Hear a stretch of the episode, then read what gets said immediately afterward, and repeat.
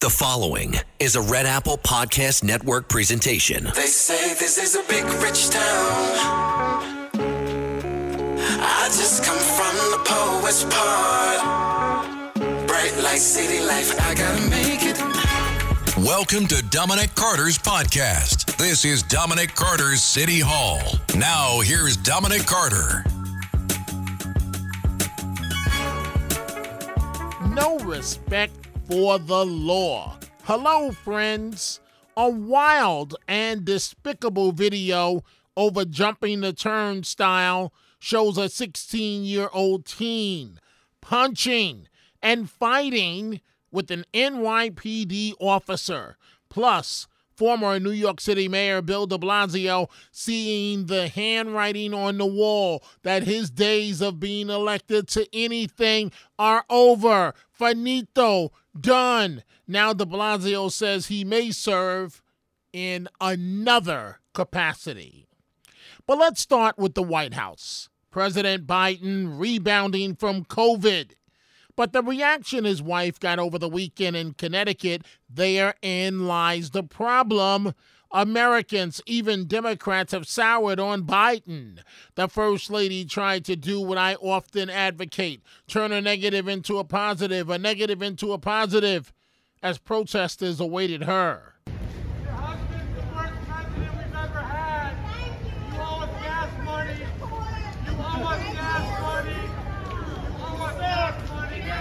Remember, I have been telling you this for months.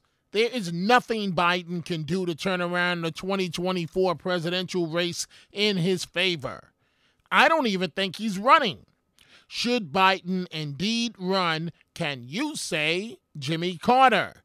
Carter, who, the 39th President of the United States, served one term and one term only from 1977 to 1981, Ronald Reagan defeated Carter in a landslide victory.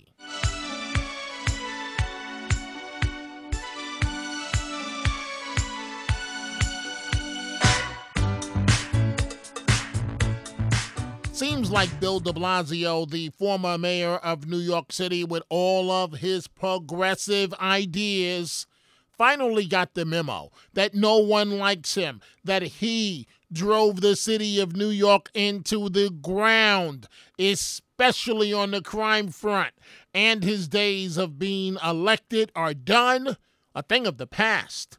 Now de Blasio has run out of options. Let's see. I'll run for president. No, that didn't work. I'll run for governor of New York. No, that didn't work. Well, third time's the charm. I'll run for Congress. No, that didn't work either. So now de Blasio says he may work for a nonprofit after his humbling congressional race dropout. De Blasio appeared on WPIX TV. I think some of the things I did just didn't make sense to people and left them feeling, you know, off about things. And of course, I'm proud of, you know, a lot of good things too, pre-K and 3K and, and getting people vaccinated, keeping schools open during COVID. But but I could tell uh, folks just were looking for something different, and that's humbling, you know, when when it's kind of the recognition this is not your time, and um, but healthy also because I think it was time for me to step away from electoral politics. I'm glad I tried. I, I, had really good experiences out in my neighborhood and all the neighborhoods of this district. I'm glad I got to connect with people, hear their stories, but it was time to go. And so, you know, sometimes that, I mean, it's always humbling, but it's also healthy to recognize time to turn the page and do some other kind of public service. There's lots of ways to help make this world better. But in classic de Blasio style, here comes the double talk on WPIX TV. He was asked about his debt and that old little thing where the city's Department of Investigation says he owes nearly $320,000. Translation that de Blasio needs to reimburse city taxpayers for his use of an NYPD security detail during his failed presidential campaign, crisscrossing the country every debt I've ever had in my life, personal and political, I've paid. Uh, some of that stuff has to be resolved through an appeal process. We have uh, pursued an appeal. That's going to go forward. When that's all resolved, we'll deal with the results of that. Uh, but I really have a very clear history. I've been around a while and I've paid every single legitimate debt I ever had. Bottom line Bill de Blasio says he wants to serve. I want to serve. I'll explore, you know, nonprofits. I'll explore being involved in any way where I can promote some of the things we did here in New York City. I agree, pre-K, 3K, consensus, good things. In fact, Joe Biden put them in Build Back Better, and, and unfortunately, that didn't prevail. I want to fight for that for sure. But uh, what is the next exact, exact step? I got to figure that out. But I want to say thank you to people, really, Henry. Um, people are great. You know, I've, I've been in public life in the city for over 20 years. Talk about despicable.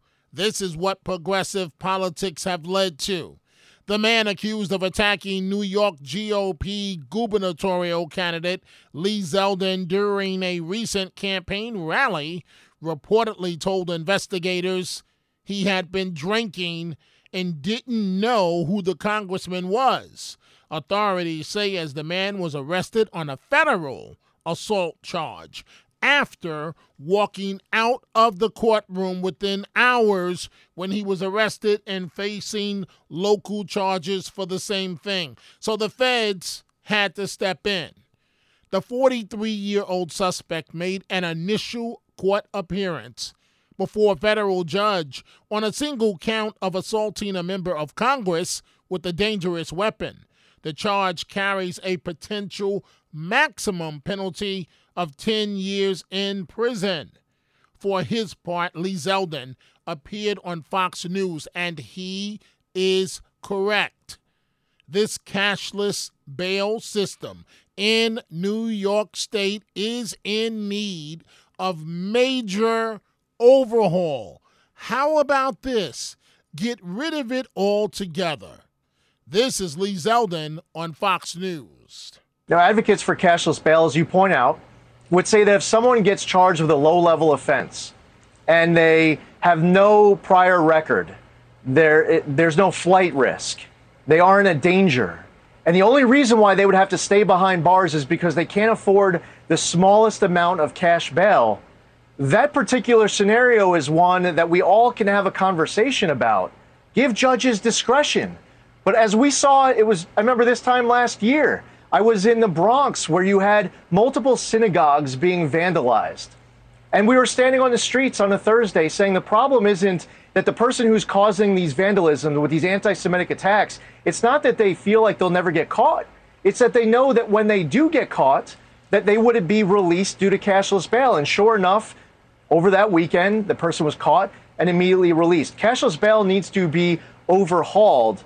And this argument that you use for that one person with a low level offense and no record shouldn't be resulting in that bad businessman, bad drug dealer, bad criminal who gets busted with $1.2 million worth of crystal meth and can't afford bail. That's on them. Lee Zeldin on Fox News. So, what about the wild and despicable video showing a teen punching and fighting with an NYPD cop. The 16 year old was confronted after allegedly jumping a turnstile in Manhattan. The teenager, who has previously been arrested for possession of a loaded gun and robbery, was released from jail the next day. The teen, who cops initially did not publicly identify because of his age, jumped the turnstile at the 125th Street Lexington Avenue station in East Harlem just before 6 p.m. Police say a 16 year old girl who was with him ducked under the turnstile. According to authorities, the boy became verbally aggressive for over three minutes with the officers before they attempted to arrest him. In the video, the boy begins to punch the cop in the face, and the officer returns the blows. The teen girl can be seen entering the fray to throw a couple of punches at the officer before a female cop pulls her away and the girl sparred with the female officer. This is incredible. And I now close with this. A fellow lefty New York lawmaker, Jessica Ramos, is blasting AOC as absent and out of touch. The progressive state lawmaker from Queens took a shot at Congresswoman Alexandria Ocasio Cortez for being absent and out of touch, accusing the left wing icon of blowing off a meeting.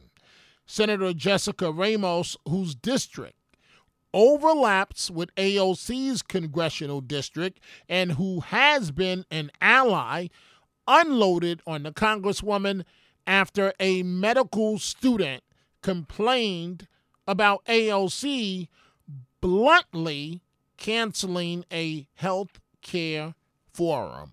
Stay tuned. Folks, if you are interested in my book on my life growing up in New York City and overcoming numerous obstacles or my bobblehead doll, you can go to my website, DominicCarterOnline.com, all one word, DominicCarterOnline.com. You can catch me on 77 WABC weeknights, midnight to 1 a.m. Go check out the Dominic Carter merchandise at the 77 WABC store from Dominic Carter t shirts, the hats, and much more. Go to WABCRadiostore.com. Dominic Carter, Red Apple Podcast, 77 WABC. Dominic Carter socials on Twitter at Dominic TV and Facebook and Instagram. Dominic Carter TV. Email at dominic.carter at wabcradio.com. Until the next episode, be well. And as Dominic always says, stay positive. The glass is always half full, never half empty. Dominic Carter City Hall.